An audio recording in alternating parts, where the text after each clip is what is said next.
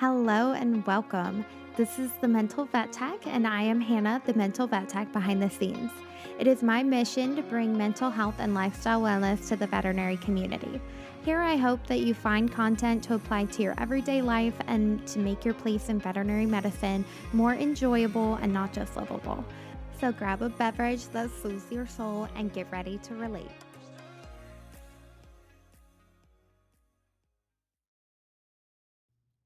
Hey guys, welcome back to another episode. It is great to be back.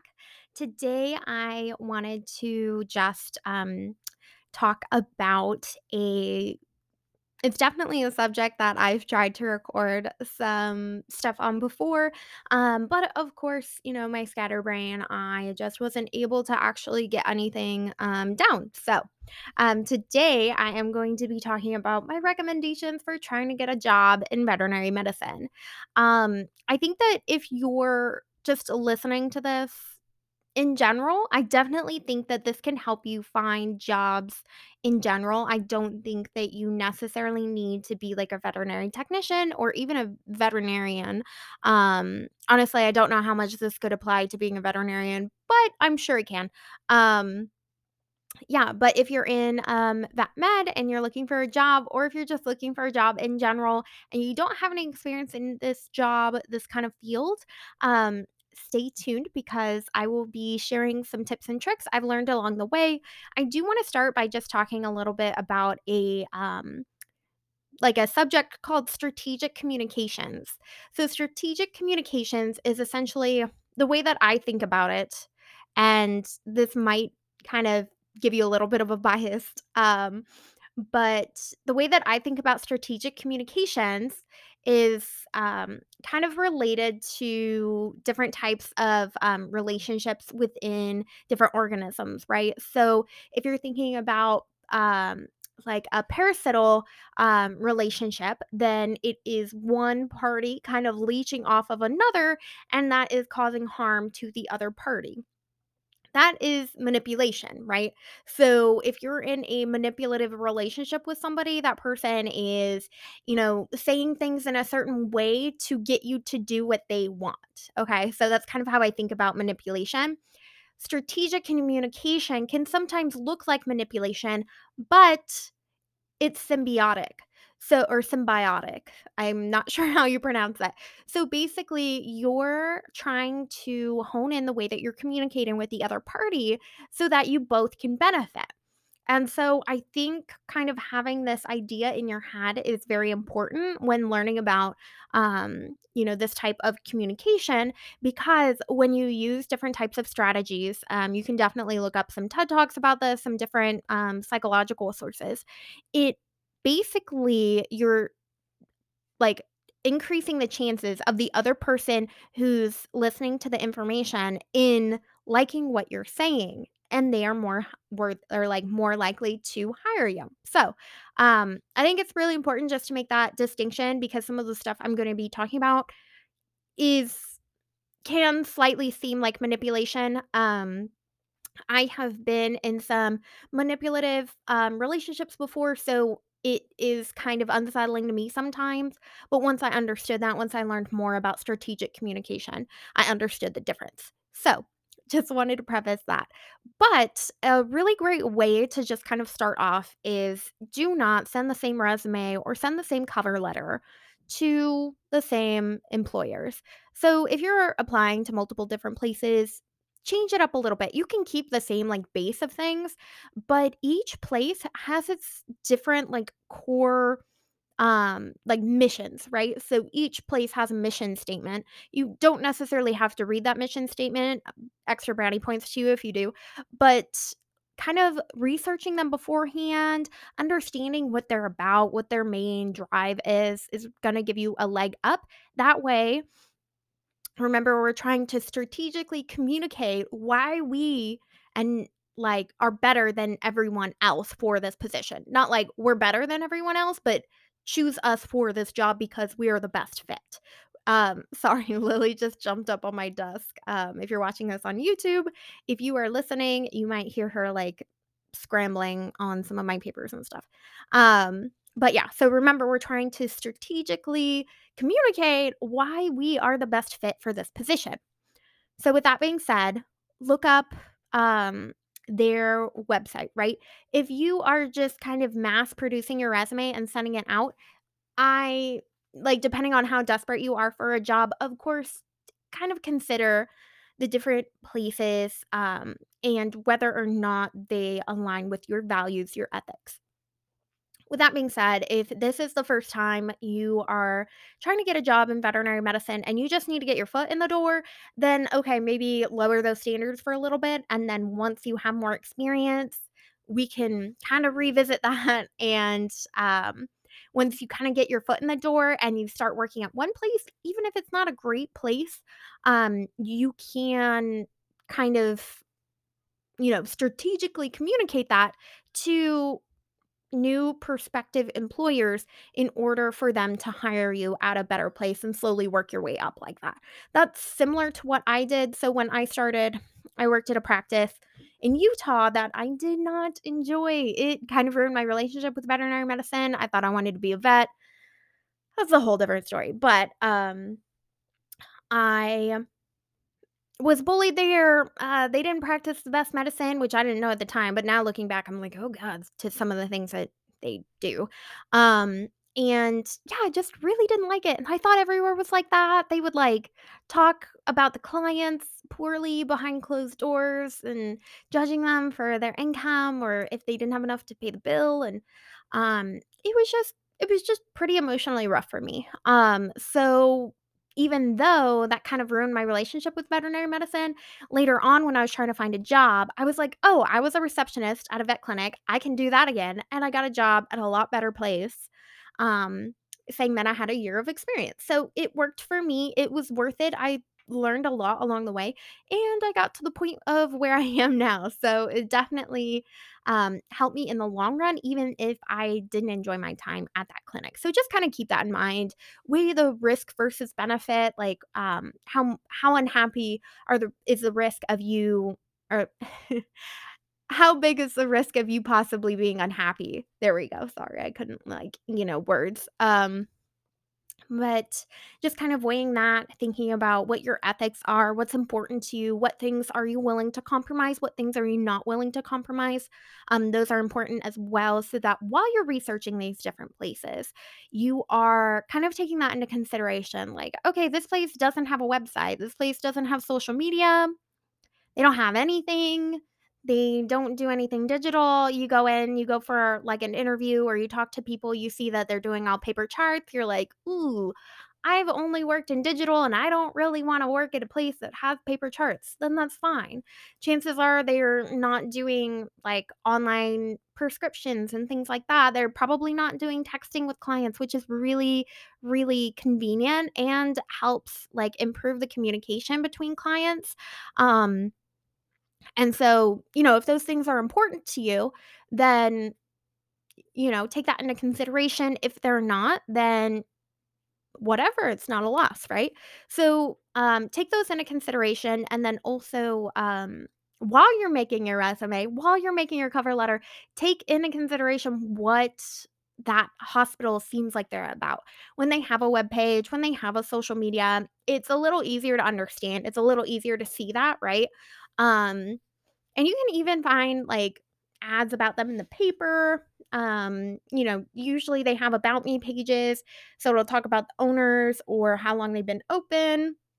Places who are open longer tend to be more based around the community. So talking about um, client service, client communication, um, things like that will um, kind of get you an in with them. And it's not necessarily like you're lying. And uh, well, I mean, you're not lying by saying, like, I care about client communication. It's just something that you're bringing to their attention. You're kind of in an interview, you're kind of bringing up the like the summary of why you'd be a good fit there. So even though you know, typically client communication might not be something you are as passionate about if you are passionate about it and you do care about it and you think it's important and you know that that's a big, you know, um, important thing for them, you can say that like, oh, client communication is important to me.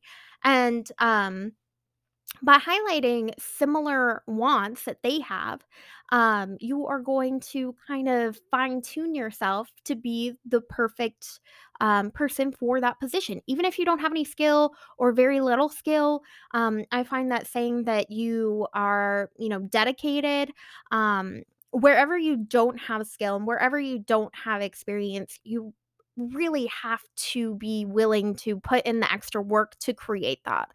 I I mean, you don't have to go as far as me. I had trouble with boundaries with this, and I have for a very long time. But in the past, when I was going from a receptionist to a tech assist, I did come in on my days off to learn how to hold, um, to like watch them monitoring anesthesia, learn how like surgery worked, things like that. Um, Sorry, Lily is trying to cross in front of my camera here and the microphone. Oh my god, Lily, stop. Um, but yeah, so just kind of keeping those things in mind because you do kind of have to make up for the fact that you're not as experienced. If you're looking for a job that's a 9 to 5 and you don't have to take stuff home in order to learn and be better, I don't know if you're going to be happy in veterinary medicine. Um, there are some places that you know, are more accepting of that way of life. I think that in the future they will be uh, more accepting of that way of life, but currently you kind of have to work your way up before you get those benefits, before you're able to just come in when you come in and then not do any training, not do any research at home. If you want to be a tech assist, if you want to be a veterinary technician, and especially if you're pre vet, if you're pre vet and you're trying to get into working as an assistant, it's really important that you take material home to learn on your own time um, and saying that you're willing to do that to a certain extent um, is definitely going to give you bonus points as well in an interview. Um, so those are kind of my main things as far as like tapering um, your resume, your cover letter um, to kind of fit whatever they're looking for. I would also take into consideration just some um sorry, Lily's trying to walk across the table again. She like didn't even care that I was up here 20 minutes ago. Um sorry, but I did just want to say some general guidelines that I have and have learned from others uh, about resumes and about cover letters is that you don't necessarily need to say, I am detail oriented because X, Y, and Z. You want to portray that. You want to show how are you detail oriented. You want to essentially paint that picture without saying it. You want to say it without saying it. And I know that's super vague and like so hard to understand. But for example, when I applied to a place that was very big on client communication, instead of saying, I think client communication is important. I wrote down that that's a core value, right? So I understand that in my cover letter, I have to kind of portray why client communication is important to me. Um, and I will also just add really quickly I look at the resume letter as what your skills are, and then the cover letter as how do those skills make you the best person for this job. So it's kind of the question I ask myself while I'm writing those things and spe and, um, you know, making them different for each place I'm applying to.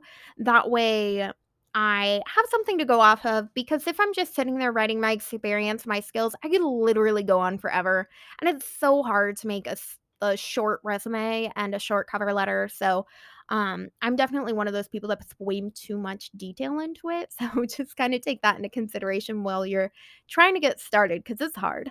Um but when you go on to make your cover letter, um, look at what their ideal candidate looks like, right? Like what their requirements are, what you have to do in order to be well, like be good at this job, right?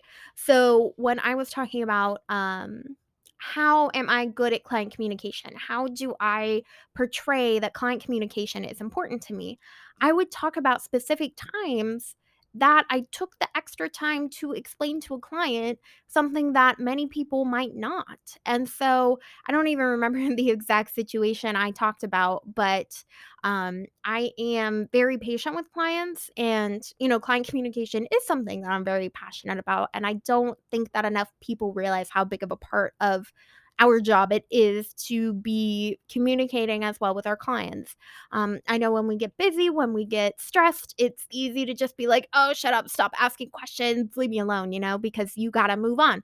But always taking that moment, taking that moment to explain their um, questions and like talk about their questions and just double check they don't have anything else they want to ask is going to save you time down the road because then they're going to call and be like, oh, um, the doctor didn't tell me this or like oh i forgot to ask blah blah blah blah blah or they're gonna go and give you a bad review and you're gonna be like well you never even mentioned those things to me. So just avoid all that and take an extra second to be like is there anything else i can help you with? Do you have any other questions or concerns? Um so i definitely think that client communication is important but um again just using specific scenarios and um remember we're using strategic communication. So try to word the scenario in a way that makes it more like fitting for that place. And um, as far as skills go, if you don't have any necessarily skills in veterinary medicine, if this is you trying to get a job, um, again, I would kind of look up what the requirements are being a tech assist, um, of being a receptionist. Um, I will tell you straight off the bat, um, being detail oriented, um, being willing to jump in. Those are things um, that are important. Also, if you're really good at catching on, if you're really good at learning quickly, um, kind of winging things. I would definitely say that, not in exact words, of course, but um, just kind of the gist of being able to hop right in and just start like, you know, improvising. And if you don't know something, ask someone. That is a big one. If you have questions, um, ask somebody. And if you state that specifically, I think it wins you a lot of, you know, points on their end. Because one thing that is so hard to fix is when people assume things and then you have to go and cover up those messes and you have to go and fix those things and talk to the client because you're like, oh, yeah, what so and so told you was wrong. Not in those words, of course, but that is the general gist of it. So if you don't know, ask someone. And if you don't do that or you haven't done that in the past and you're listening to this right now, make it something that you consider, make it something that is important for you to do because you will learn so much if you just go and ask. If you have a concern about it, go and ask. And if they are not patient with you when you ask questions, they're not the right person to be working for.